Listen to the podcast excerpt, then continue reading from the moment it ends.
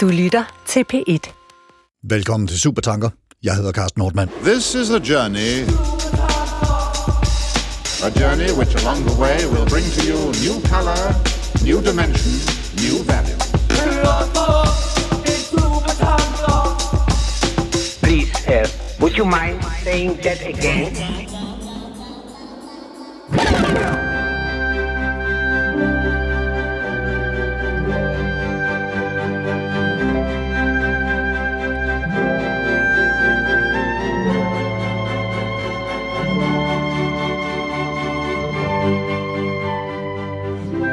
September 2023 drog Supertanker på togt for at opsøge nogle af alle de glemte kvinder og ikke-vestlige filosofer, som af diverse årsager ikke har fået plads i filosofihistoriens kanon.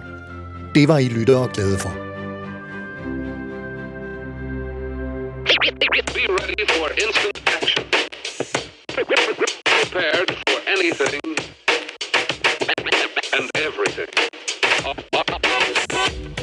Nogen kan muligvis genkende titelmusikken fra den mageløse 80'er tv-serie Brightside Revisited om en gruppe hovedsageligt mandlige Oxford-studerende og deres liv i og efter universitetstiden. Men der var også kvinder på datidens engelske universiteter, og før omtalte færd affødte blandt andet et forslag om at kigge på en helt specifik gruppe af kvindelige filosofer fra hovedsageligt det 20. århundrede. Fire kvinder, som var på Oxford Universitet i England samtidig på et tidspunkt, hvor mændene var væk, og fire kvinder, som markerede og stadig markerer sig både på den filosofiske arena og den litterære. Oxford-kvartetten kaldte de sig selv, og den samtale Supertanker er på vej ud i i dag handler om dem. Hvem de var, ingen af dem lever længere, hvad de tænkte og hvilken indflydelse de har haft på vores måde at tænke om visse områder af livet. I opgør med blandt andre den tidlige Ludwig Wittgenstein og hans lærermester Bertrand Russell. Blandt andet om, hvad moral og æstetik er, og om de kan måles, vejes og sættes på formel.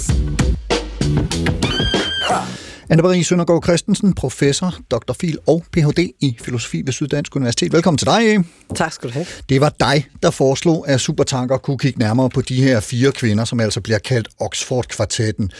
Vil du ikke starte med at, at fortælle, hvordan du blev opmærksom på dem? Jamen, det er sådan, der er to historier, tror jeg, fordi først er der er historien om, hvordan jeg bliver opmærksom på dem individuelt, og så øh, hvordan jeg opdager kvartetten, kan man Ja. sige. Og individuelt, der, det er sådan en længere historie, som blandt andet handler om, at jeg har skrevet Ph.D. i øh, hvad hedder det, Ludwig Wittgensteins filosofiske etik. Og øh, her, der fylder øh, to af de her kvinder en del. Øh, Anskamp har skrevet et, øh, en introduktion til hans hovedværk, Traktatus, som jeg læste Anskom er navnet på den ene af de den fire, og ene vi af får en fire. præsentation. Elisabeth. Anskom. Ja, ja øh, hun har skrevet en introduktion til Ludwig Wittgensteins Traktatus, som jeg læste, og som hjalp mig rigtig meget. Det er et meget, meget svært værk, og øh, den her introduktion, den var virkelig sådan en, en, øh, en følgesving i en periode. Og så var en af de andre kvinder, Iris Murdoch, øh, har skrevet ret meget om Wittgensteins etik, øh, Øh, ret kritisk. Jeg var relativt enig, og det læste jeg så også under min Ph.D. Men på det tidspunkt var jeg egentlig ikke klar over, at de var forbundet de her to. Samtidig så, da jeg bliver færdig med min Ph.D., så tænker jeg, at jeg skal have et lidt bredere filosofisk udsyn, så skriver jeg en bog om dydsetik. Og der er Philippa Foot, en af de tredje af de her kvinder, øh, en af de allerførste sådan, i den angelsaksiske verden, som tager dydsetikken op igen, efter at den havde været mere eller mindre forsvundet. Så hende læser jeg selvfølgelig, og en stor del, så læser ikke bare hendes, hendes værk, men også en stor del af de folk, jeg læser, har på en eller anden måde er inspireret hende, eller har direkte øh, hvad det, haft hende som vejleder.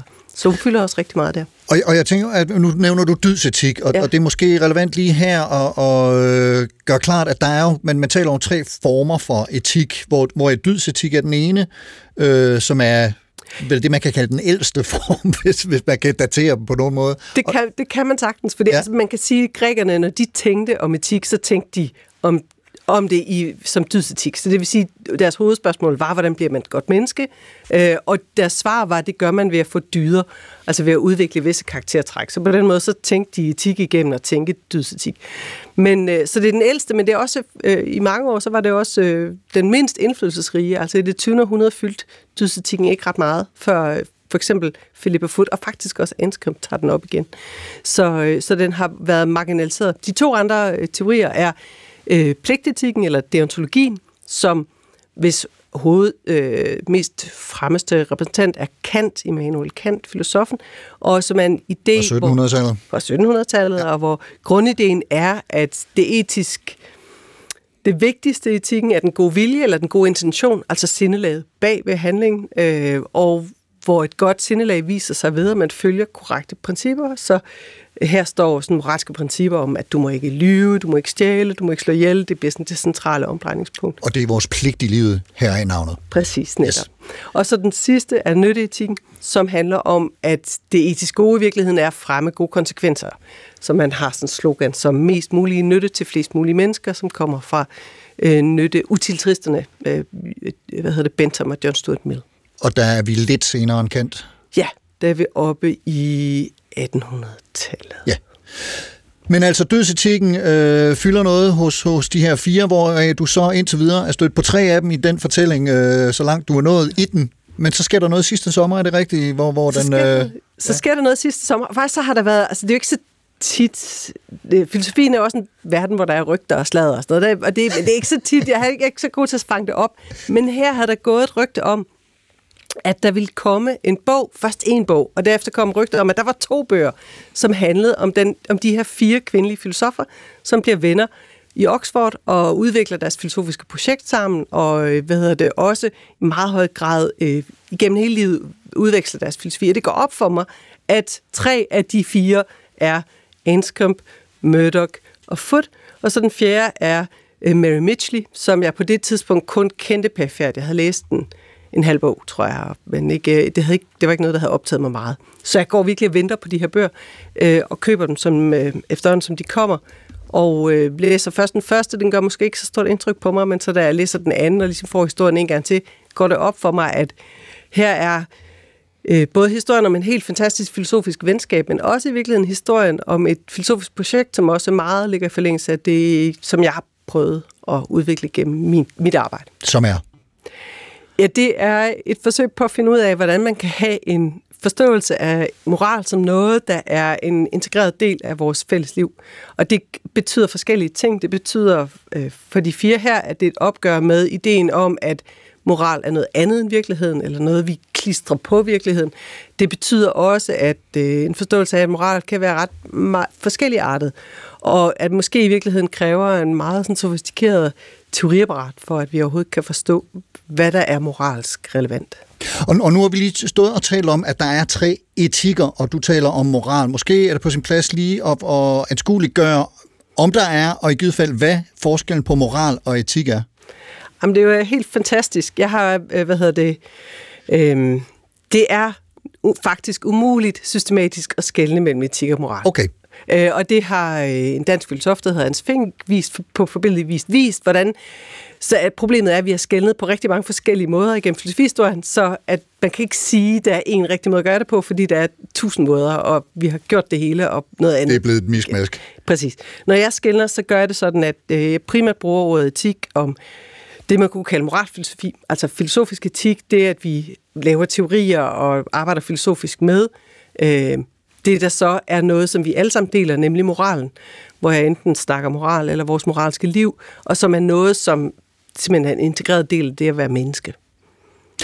Og inden vi så fortsætter øh, ud af nogle af de her tangenter og nogle af de øh, spor, du øh, har, har sat i gang, så øh, lad os lige møde de her fire kvinder, som altså bliver kaldt Oxford-kvartetten.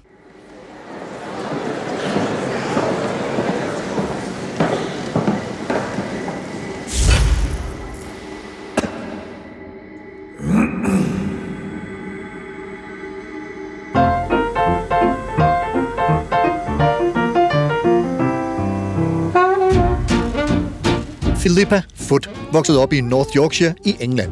Hendes morfar var den amerikanske præsident Grover Cleveland, og den unge Philippas opdragelse var præget af en klargøring til at kunne begå sig i overklassemiljøet. Foot insisterede dog på en regulær uddannelse og blev indskrevet på Somerville-kollegiet på Oxford Universitet og fik en bachelorgrad i 1942. I 1949 blev hun underviser ved Somerville og bestred stillingen i 20 år. Efter en karriere ved skiftende universiteter vendte Foot i 1991 tilbage til Oxford, og i 2001 skrev Foot sin mest berømte bog, Natural Goodness, hvor i hun, i forlængelse af Aristoteles, argumenterede for, at moralsk adfærd er en naturlig del af menneskets adfærd. Philippa Foot døde i Oxford den 3. oktober 2010 på sin 90-års fødselsdag.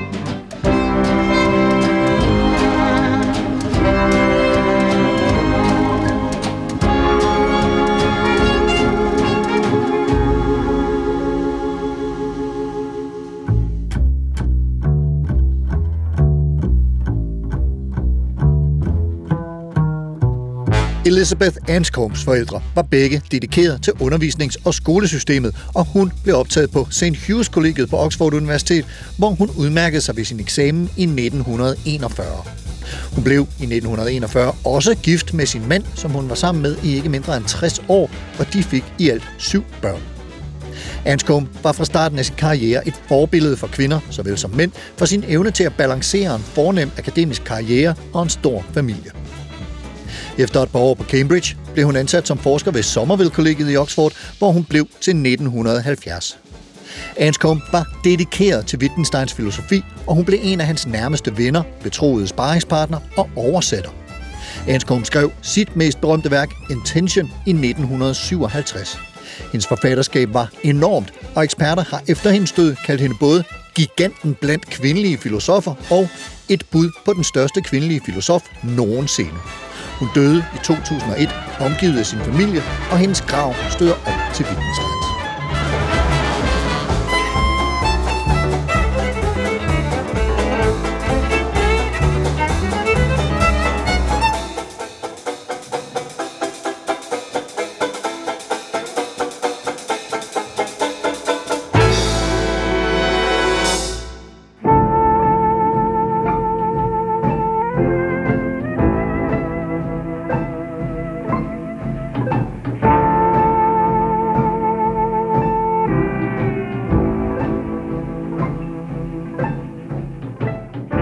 Iris Murdoch voksede op under jævne kår i Dublin. Familien prioriterede Iris' uddannelse, og efter udmærkelser ved progressive og uafhængige skoler blev hun indskrevet på Somerville College i Oxford i 1938, og her tog hun sin bachelorgrad i 1942. Fra 1948 til 63 underviste Iris Murdoch fast på Oxford Universitet. I 1954 mødte hun forfatteren John Bailey, og de to levede i et romantisk, men åbent forhold i 40 år. Iris Murdochs forfatterskab spænder enormt meget vidt, og hun er måske mest berømt for sin skønlitteratur, der ofte har filosofiske elementer. The Times har Murdoch på listen over de 50 bedste britiske forfattere efter 2. verdenskrig. Hendes mest indflydelsesrige filosofiske værk, Det gode suverænitet, er oversat til dansk i 2022. Iris Murdoch fik Alzheimer's i 1997 og døde i Oxford i 1999. Og hvis man vil høre mere om Murdoch og hendes filosofi, skal jeg ikke undlade at pege retning af Supertanker-udsendelsen Glem dig selv for at se den anden fra juni 2022, som handler hovedsageligt om Murdoch.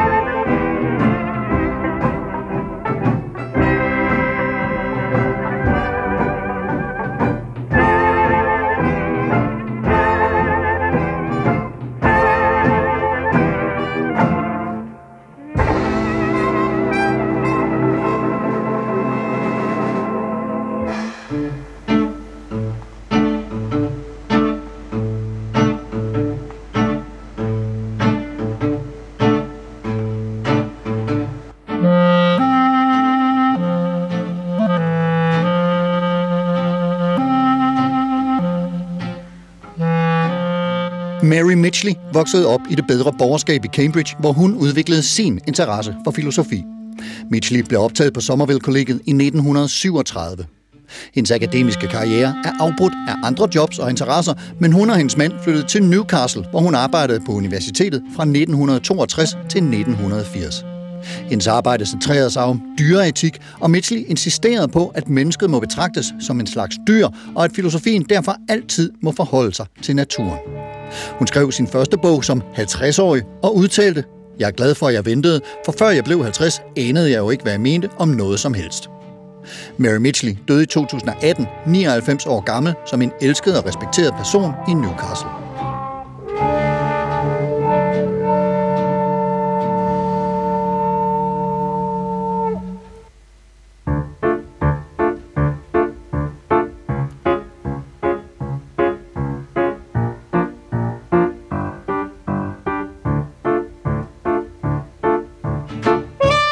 De fire kvinder er alle født i 1919 og 20 og har været omkring 20 år gamle, da de mødtes og studerede ved Somerville-kollegiet på Oxford Universitet. Skæbnen ville, at mange mænd blev involveret og udsendt i 2. verdenskrig, og det gav plads til, at de fire kvinder kunne få en større stemme i den mandsdominerede filosofi.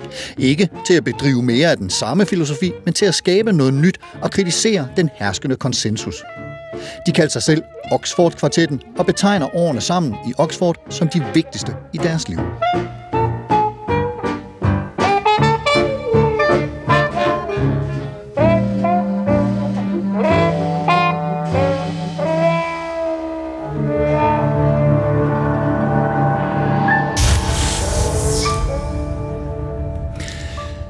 Anden verdenskrig, færre mænd på universiteterne, plads til kvinderne osv., hører vi her. Anne-Marie, måske vil du få den scene lidt mere ud. Altså er der fortællinger om de fire kvinder og deres liv, som skal få os til det, vi lige hørte, og jeg siger lige til lytterne bare roligt, deres tænkning skal vi nok komme til, men simpelthen er der nogle biografiske ting, som vi lige mangler fra det, vi lige hørte?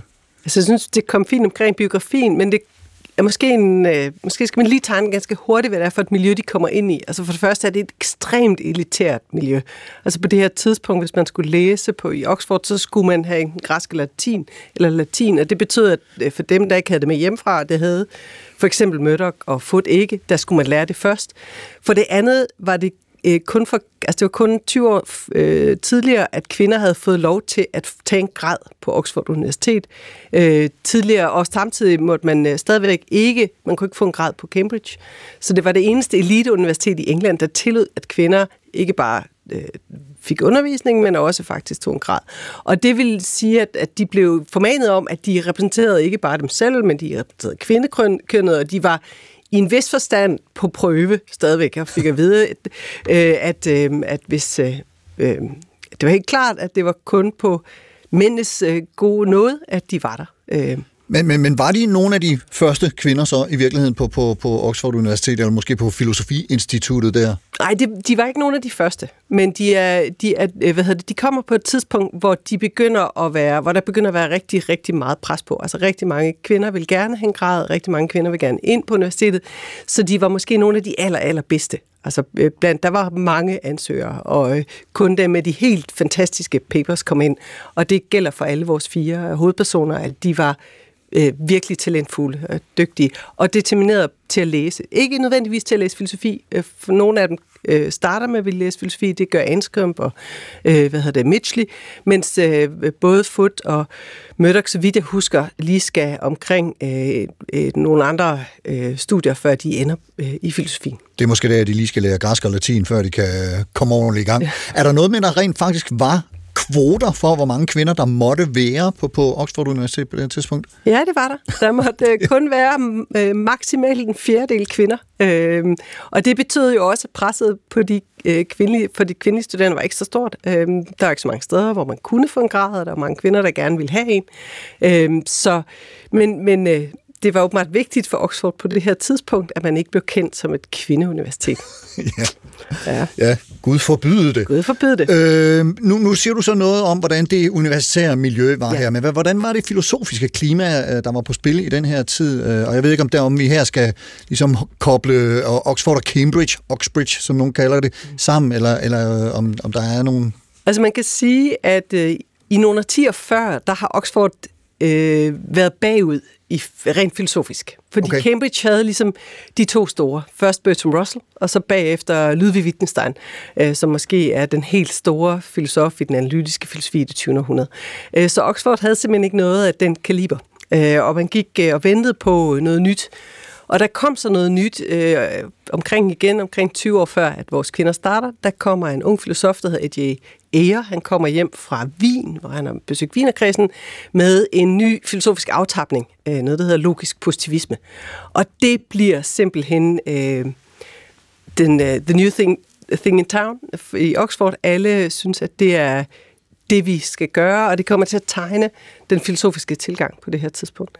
Og øh, den betyder særligt to ting. Den betyder, at man for det første ser virkeligheden som øh, rent, helt værdifri. Altså man ser virkeligheden som i virkeligheden et kausalt et bestemt univers, og etikken som et en eller anden form for øh, et fænomen, som ikke selv i sig selv har en plads i virkeligheden.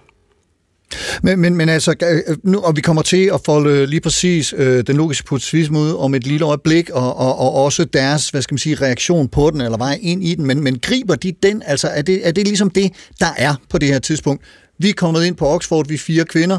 Logisk positivisme, det er simpelthen øh, det, der tegner billedet, eller, eller er der andre ting, de... Øh... Der er, altså, jeg tror lige, da de kommer ind, der, at det her, der fylder det virkelig. Altså, det, der, man kan snakke om en strømning, som på det her tidspunkt er så dominerende, at hvis man vil noget, så er den det. Men så sker der jo noget helt andet.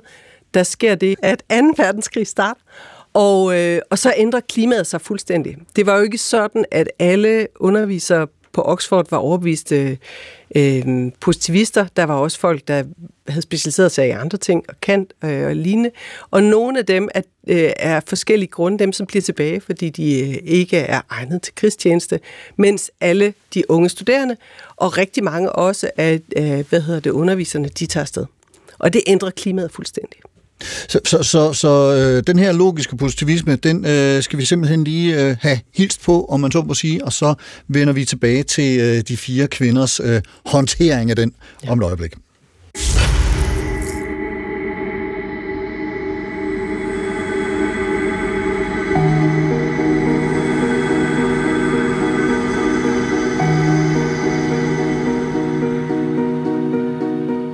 Hvad vil det sige, at noget er smukt?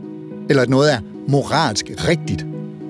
Det er i høj grad en subjektiv vurdering, og mange vil formentlig hævde, at der ikke er en universel standard eller definition, som man objektivt kan måle, veje og registrere skønhed eller godhed.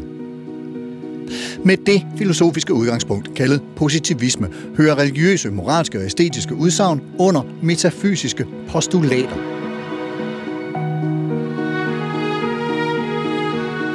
Positivismen hævder, at man kun kan udtale sig meningsfuldt om det, der er givet for vores sanser, det positive. For den østrigske filosof Ernst Mach, en af positivismens fædre, er en lang række filosofiske problemer således skinproblemer. For eksempel er dualismen mellem bevidsthed og læme en kategorifejl og ikke et reelt problem. I Wien i 1923 opstod den såkaldte Wienerkreds, bestående af såvel filosofer som naturvidenskabsfolk, og ud af den sprang den retning, der kaldes logisk positivisme. Det er en filosofisk retning, der hævder, at udsagn, hvis sandhedsværdi ikke principielt kan afgøres empirisk af videnskaberne, er meningsløse.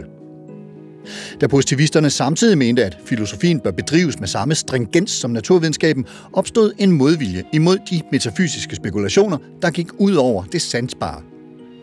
Filosofiens opgave blev at oversætte forskellige discipliners udsagn til elementer, hvis sandhedsværdi principielt kunne afgøres. For eksempel er udsagnet, den er smuk, meningsløst. Skønhed kan ikke måles. Det eksisterende måtte være et, og det måtte således være muligt at videnskabeligt gøre det, og videnskabeligt i denne forbindelse er naturvidenskabeligt. Alt andet ansås for meningsløst. Det vil altså sige, at det er en ændring af et hvert udsagns karakter i retning af det, som er blevet kaldt den værdineutrale virkelighed, og det var denne bestræbelse, positivisterne gjorde sig. Noget, der gav dem den håndlige betegnelse naturvidenskabens skopusser eller tjenestepige.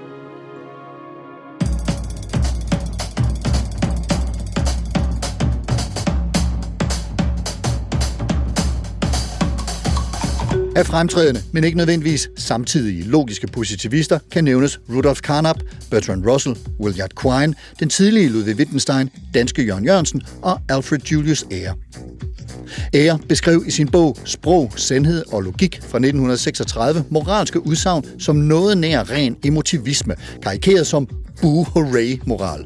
Moralske udsagn er blot subjektive ytringer om den enkeltes følelser, som om man blot råbte boo eller hurra om en given handling. Moralske udsagn er dermed ikke sande, falske eller mere eller mindre valide, men blot en måde at udtrykke sine følelser på.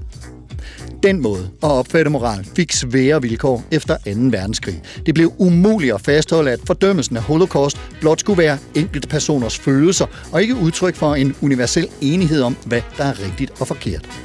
Ære ændrede også standpunkt og skrev 50 år efter sin indflydelsesrige bogs udgivelse, citat, Logisk positivisme døde for mange år siden. Jeg synes ikke meget i sprog, sandhed og logik er sandt. Jeg synes, den er fuld af fejl. Citat slut.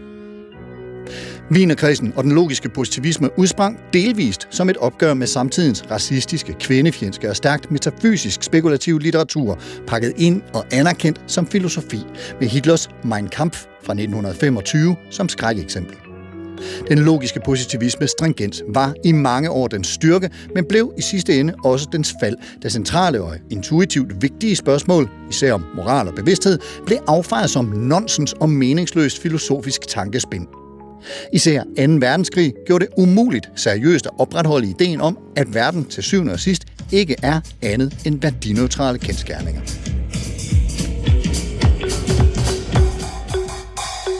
Ein Tag wie Gold in den Adern hunderttausend Volt. Eine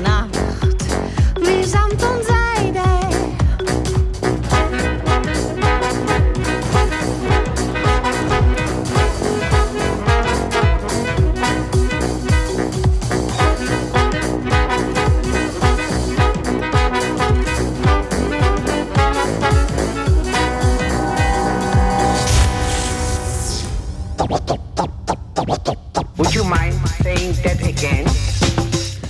Fire engelske kvinder finder og tager plads i det filosofiske miljø omkring Oxford Universitet i løbet af 2. verdenskrig. På et tidspunkt, hvor der mange steder stadig var en konsensus om, at kvinder skulle ses, men ikke høres.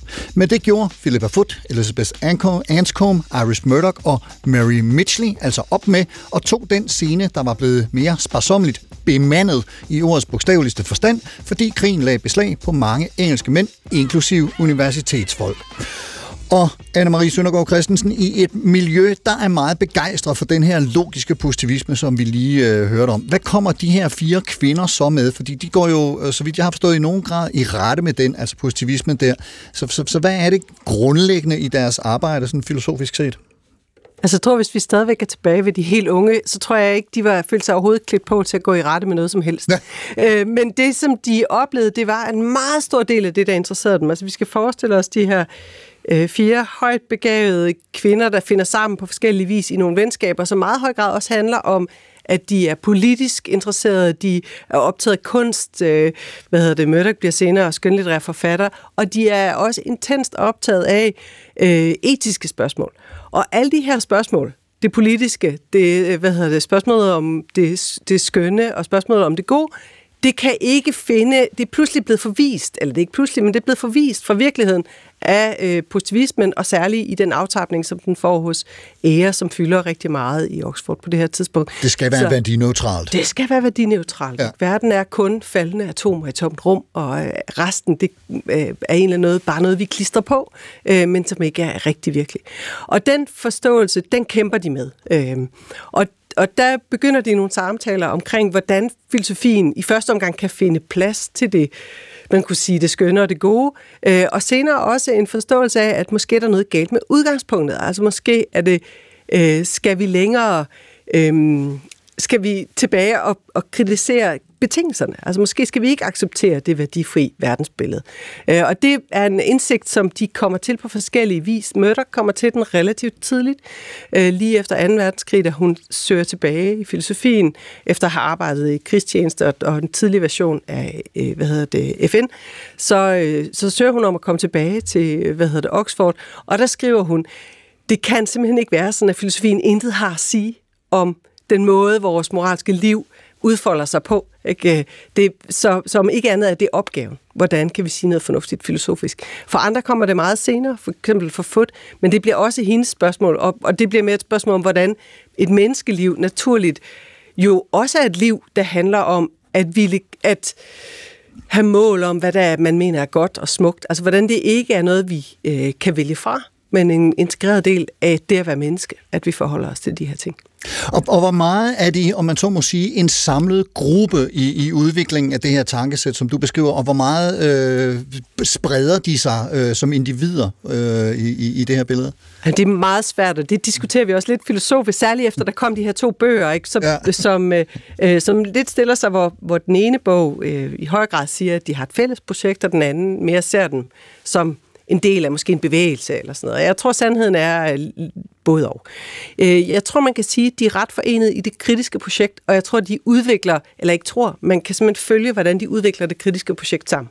Altså, og der er nogle, nogle sådan helt sjove ting, som for eksempel, at de har en samtale om, hvad det er at være på engelsk rude, altså uhøflig eller... Uforskammet. Uforskammet, ja. uforskammet er det rigtige ord. Øhm, og det eksempel, og det, det som er spændende ved det eksempel, det er, at øh, ordet, det at være uforskammet, det er selvfølgelig et normativt ord. Det er forkert. Det må, man skal ikke være uforskammet. Det er noget nikket. Altså, nej. Nej, men det er også kontekstafhængigt. Det er også kontekstafhængigt, Ja. men der er også en masse, øh, hvad hedder det, kan man sige, viden. Hvis man ved, at nogen har opført sig uforskammet, så er der empiriske kriterier for, om de gør det eller ej.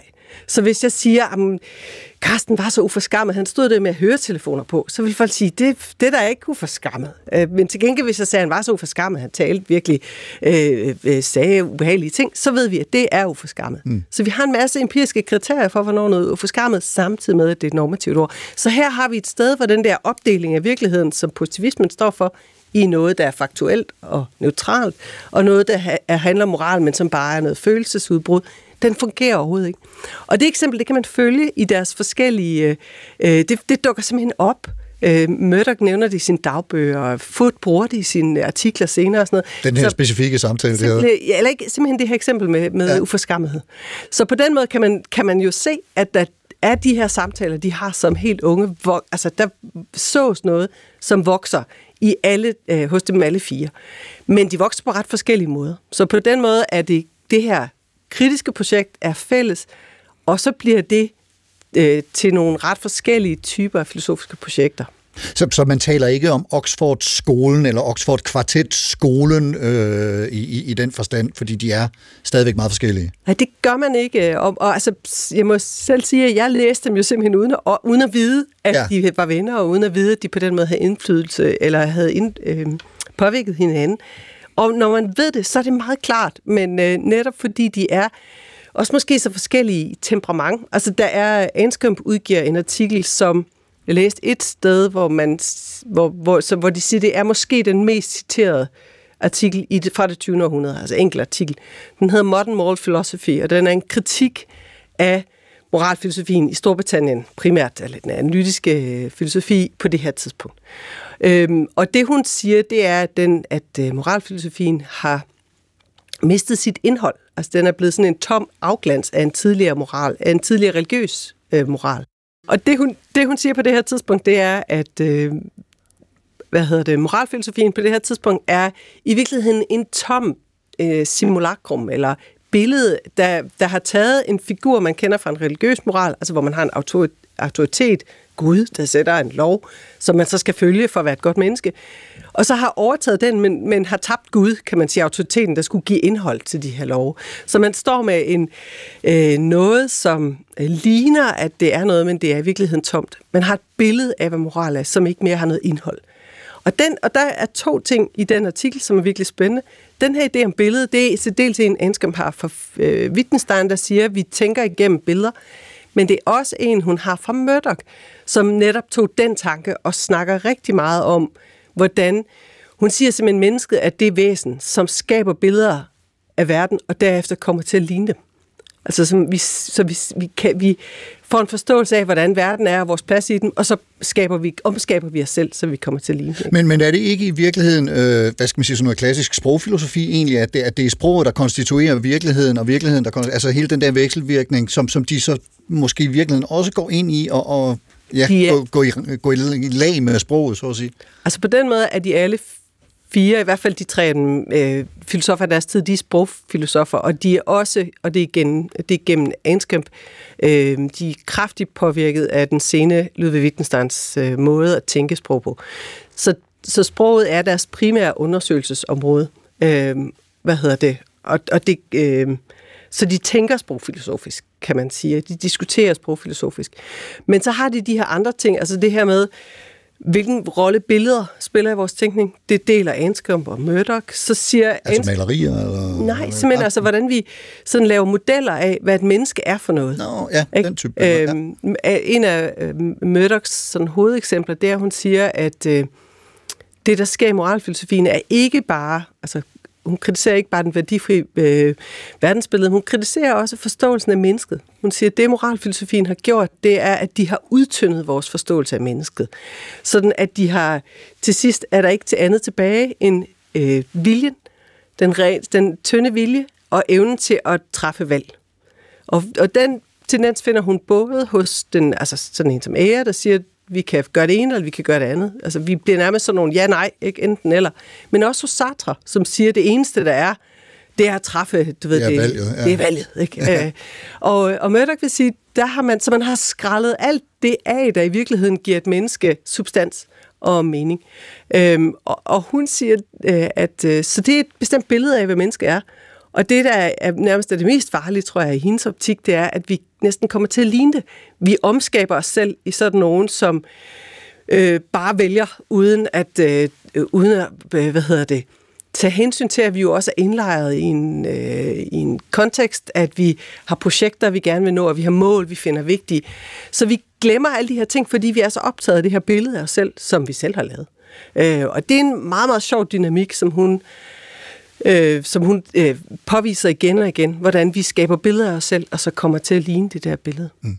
Øhm, Nu nævner du Sartre, øh, og han er jo en mand, Jean-Paul Sartre, og, og, og jeg, jeg tænker, det er lidt interessant, fordi jeg står faktisk også lidt og tænker på, altså nu taler vi om dem her, ikke bare fordi de er øh, ekstremt interessante rent filosofisk, men også fordi de er kvinder, og, og øh, det vil vi gerne prøve at trække ind. Altså er der noget, vinder de genklang, om man så må sige, hos nogle af, af, deres samtids mandlige filosofer, som tænker, der har en pointe, som vi ikke havde fået øje på der, eller hvad, altså, hvordan er dynamikken i det øh, kønsmønster, der ja. kører i tiden?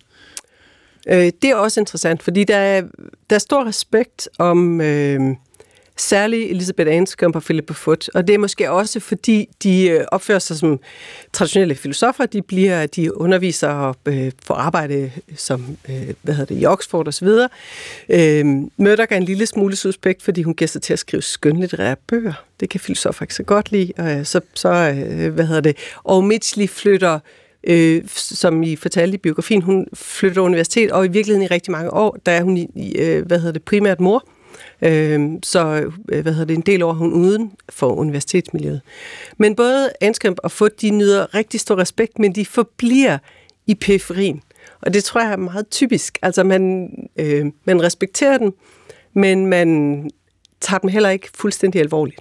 Og det er faktisk først, da Foot i en relativt, altså efter en del år, udgiver nogle meget kritiske artikler, som øh, spider øh, den nye aftager til, herre, til ære, øh, R.M. Hare, som er også er moralfilosof, øh, sætter ham over for nogle udfordringer, han ikke kan svare på, men på hans helt egne præmisser, altså på de her Oxford analytisk filosofi præmisser, at hun rykker ind i det etablerede selskab. Mm. Øhm, så så øh, Anscombe bliver ved med at, at være frygtet og respekteret.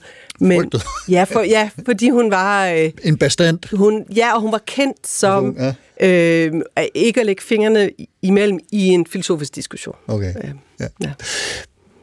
Hvis vi skal kigge på, hvorfor de er interessante for os i dag. Nu er det så øh, 80 år siden, de sådan for alvor øh, formulerede der, deres vigtigste teser. Altså, hvad, hvad, hvad er det øh, i, her i 2020'erne, der gør, at de er interessante for os?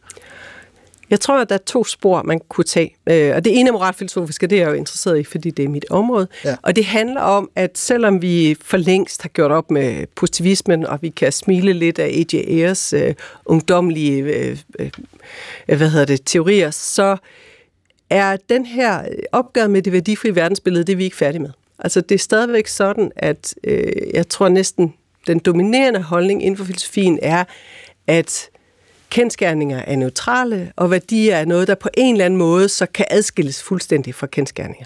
Og det er den idé, som de fire kvinder her, de udfordrer. De siger, at vores forståelse af verden er fuldstændig gennemtyret af værdier, af vores af projekter, af målsætninger, af den måde, vi lever på, af livsformer, af alle mulige ting, som øh, absolut ikke er neutrale og absolut ikke kan reduceres til for eksempel naturvidenskabeligt verdensbillede. Øhm, og det, den genforståelse af virkeligheden, hvad det betyder for os, hvad det betyder i moralfilosofi, hvad det betyder generelt, den er vi i gang med, vil jeg mene, men ikke færdig med. Så på den måde er vi kun lige noget op på siden af de fire. Altså, der er jo øh, i de her år, der, der, bliver, der bliver jo talt om humaniora-bashing, og der er et meget stort fokus på ting, der skal kunne måles og vejes og registreres og sættes på schema, for at vi får samfundsøkonomien og alle mulige andre aspekter til at hænge ordentligt sammen. At, at, kan vi bruge dem her til at komme os lidt til hjælp, og, eller redde os fra noget af den positivisme, som, som øh, måske Ja, det synes jeg da absolut, vi kan. Altså, øh, jeg tænkte, øh, jeg tænkte, for et par år siden, der blev der snakket meget om, at, at forskning ikke må være aktivistisk. Øhm, og det blev meget hurtigt til, at der måtte ikke være værdier i forskning. Det, øh, alt, det skulle være fuldstændig værdifrit.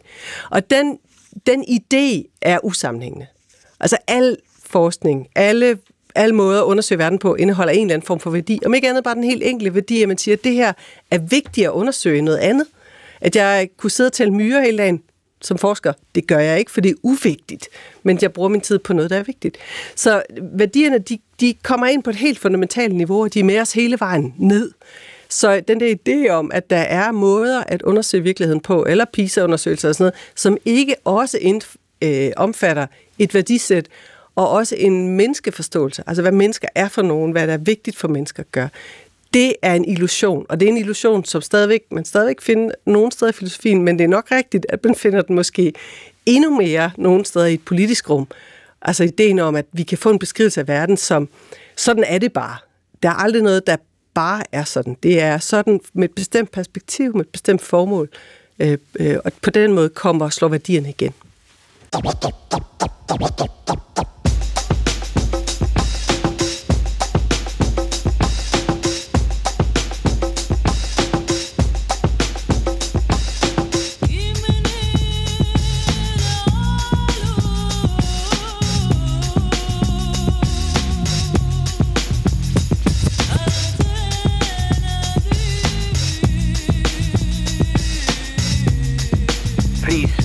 Would you mind saying that again? Thinking of a master plan. Supertanker, Anna-Marie og Karsten, og fire kvinder, som alle blev født i 1919 stykker og er døde inden for de seneste godt 20 år. Iris Murdoch, måske den mest kendte af dem, som døde sig af Alzheimer i 1999, 80 år gammel. Jeg kan anbefale filmen Iris om hende. Det er med Dame Judy Dench i titelrollen. Så er der Mary Mitchley, død i 2018, 99 år gammel. Elizabeth Anscombe, død i 2001 som knap 82-årig. Og Philippa Foot, død i 2010 på sin 90-års fødselsdag. De fire kvinder, som på mange måder ikke er kommet til ære og værdighed i den filosofihistoriske kanon, står ikke desto mindre som Oxford-kvartetten. Og Anne-Marie, udover at råde bod på den manglende anerkendelse, som til synligheden ligger til grund for, at de fire ikke altid bliver nævnt i diverse sammenhænge, ligesom Platon og Kant og Nietzsche og Wittgenstein og andre, når kun de gør det. Hvad er det så, de her fire kvinder kan, kan fortælle os i dag? Du har på et tidspunkt fortalt mig, at, at de bliver læst som aldrig før. Hvordan, hvordan kan det være, tror du? Jamen det tror jeg simpelthen er, fordi vi har, øh, vi har endelig indhentet dem. Altså, øh, de kommer... Måske, så man kan sige noget andet, måske er noget af det, vi kan lære deres historie også, øh, betydningen af øh, værdien af diversitet. Altså det, som man, det, som mere noget kendetegnede det Oxford, de trådte ind på, det var, at man, der var en dominerende måde at tænke på, som var den, der var havde prestige og var øh, øh, det, man skulle lægge sig op af, hvis man gerne ville frem i verden. Og det, som, der, det, som de viser, det er, at øh, det betød, at man kunne tænke om nogle ting, men der var andre ting, som man blev helt blind for. Så øh, ved at de får plads på grund af den her verdenshistoriske øh, hvad hedder det, begivenhed, som 2. verdenskrig er, men som jo ikke, sådan set ikke har noget med filosofien at gøre, så folk bliver pludselig til at tænke noget andet. Og det tror jeg i filosofien er super vigtigt, øh, at der hele tiden er forskellige stemmer, der tænker noget andet og udfordrer alt det, vi tror, vi ved, vi, øh, vi tror, vi ved. Ikke? Ja, ja. Øhm, så, øh, så de viser os, at øh, øh, vi har brug for mange forskellige typer af filosofiske øh, tilgange og stemmer og udgangspunkter og perspektiver og baggrunde og erfaringer og øh, for at komme hele vejen rundt om den her virkelighed og det her væsen, som mennesket er. Det, det, det må have krævet et vist mod og en vis trods i deres samtid at, at, at, at gøre det her, de gjorde, fordi, som du siger, de gik imod Ja. det, der var det gældende. Øh, hvad, hvad, altså, Ja. Hvor fandt de det, tror du? Øh, de har øh, øh, de her bøger, der kom, de fortæller, at de har nogle mentorer, der hjælper dem, men meget af det er, at de har hinanden. Altså det her med, at de starter en samtale, som aldrig rigtig holder op, det betyder alt. Øh, og det siger de simpelthen også sig selv.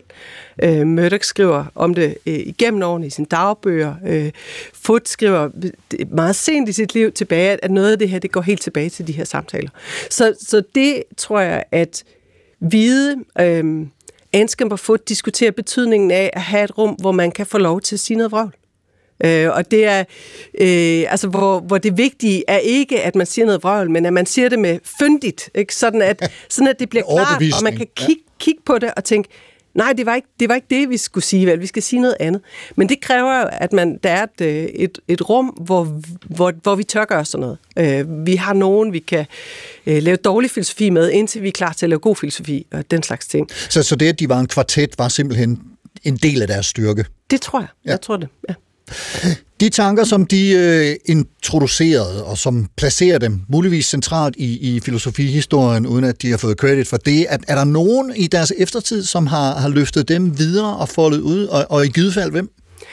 Jamen altså, øh, der er sådan... Øh, der er små eller der, der er nogle øh, individuelle historier der, så er der nogle store historier. Jeg tror, en af de rigtig store historier, som øh, ligger tæt på mit hjerte, det er historien om dydsetik, som i øh, indtil midten af det 20. århundrede var fuldstændig fraværende i den anglosaksiske filosofi. Anscombe skriver så sin Modern Moral Philosophy og slutter af med at sige, hvis der er en måde at lave moralfilosofi på, så vil det være gennem dydsetikken.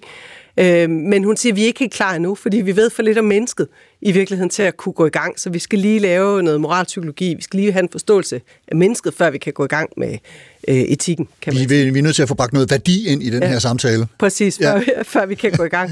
øhm, og så, øh, hvad hedder det, øh, men da, hun lægger ligesom en idé, som øh, Murdoch delvist tager op og snakker blandt andet om det gode gennem dyden, men særligt Philippa Foot øh, er simpelthen den, der så øh, fra om, øh, lige omkring 60 eller sådan noget, begynder at skrive med udgangspunkt i dydsetik, og bliver ophavskvinden, vil jeg mene, eller anstødstjen til, at der, der vokser en tradition frem, at man ligesom genopdager den her øh, filosofiske tradition.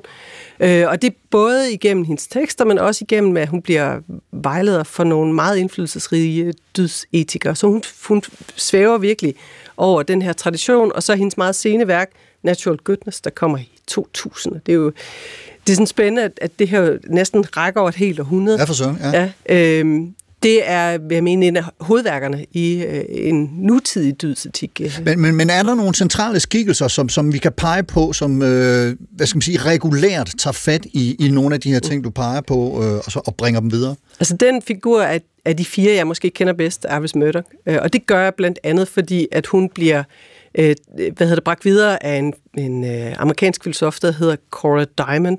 Cora Diamond, ja. Cora Diamond, som måske er den fremmeste Wittgensteinianske etiker, der findes øh, i dag. Øh, og Cora Diamond er meget øh, optaget af Iris Murdochs filosofi, og særligt har Murdoch sådan et grundbegreb om på engelsk attention, på dansk vil vi måske sige opmærksomhed, men at vi i moralfilosofien har overset, at det ikke kun handler om at vælge rigtigt øh, eller øh, handle rigtigt. Det handler også om, hvad vi overhovedet kan få øje på i verden.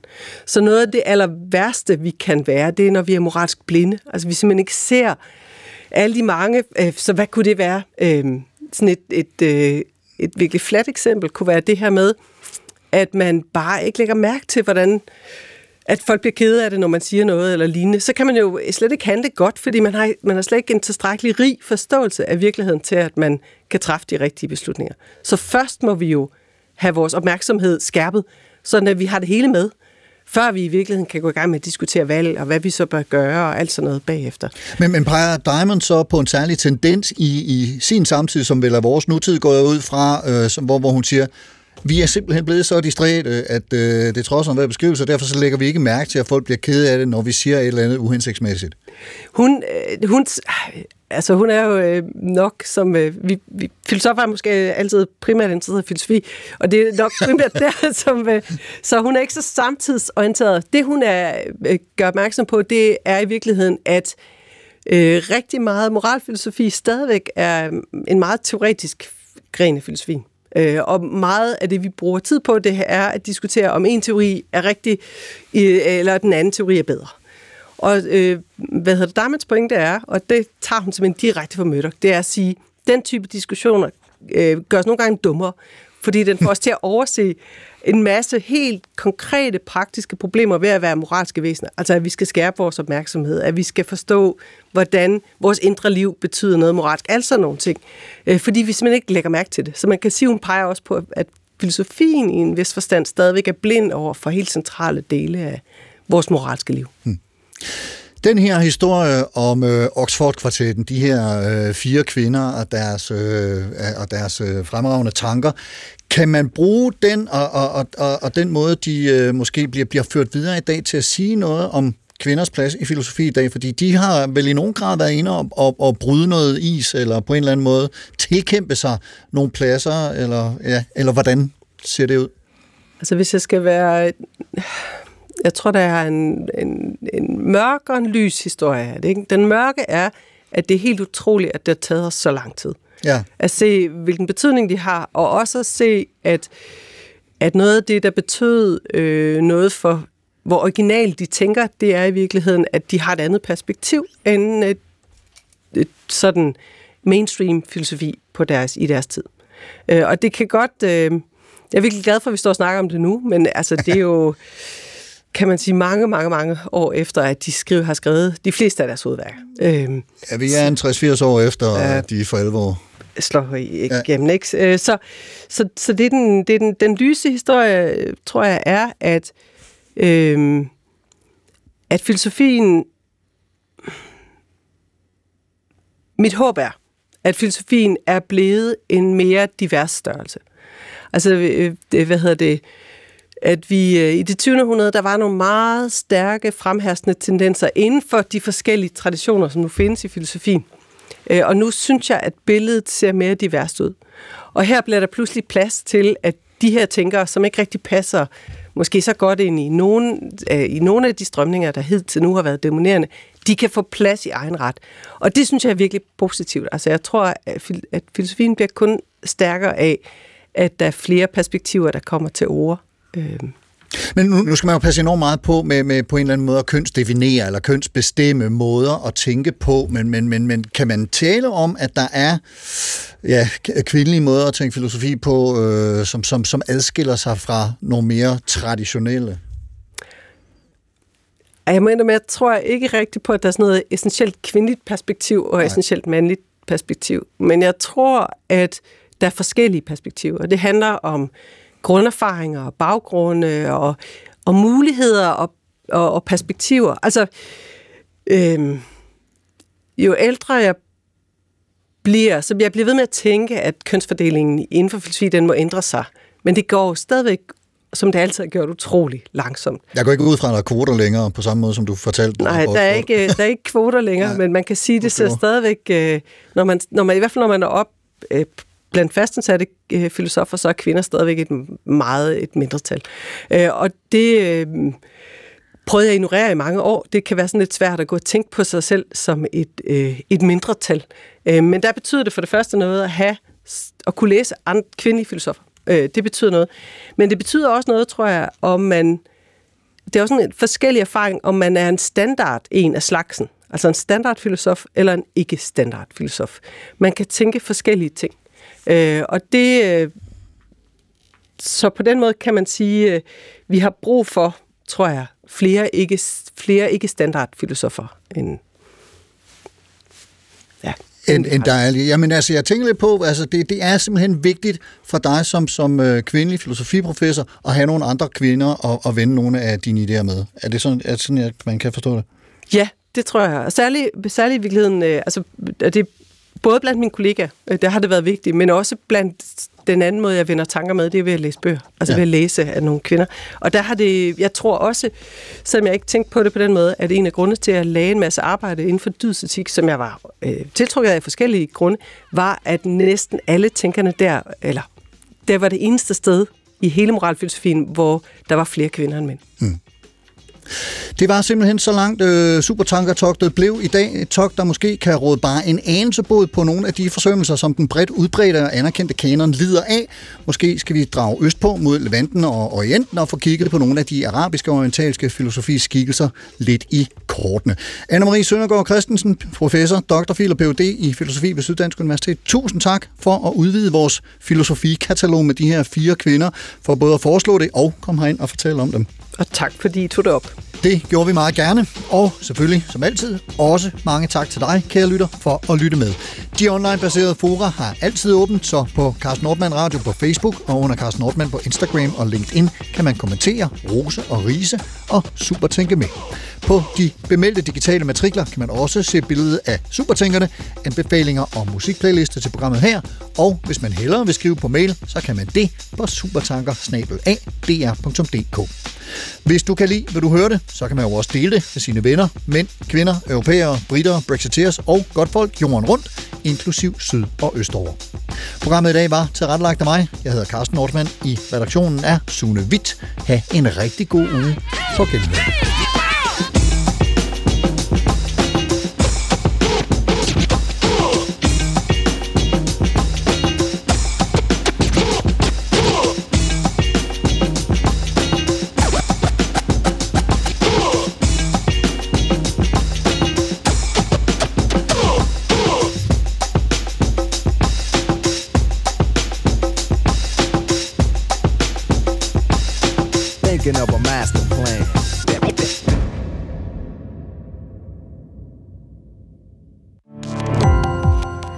Gå på opdagelse i alle DR's podcast og radioprogrammer. I appen DR Lyd.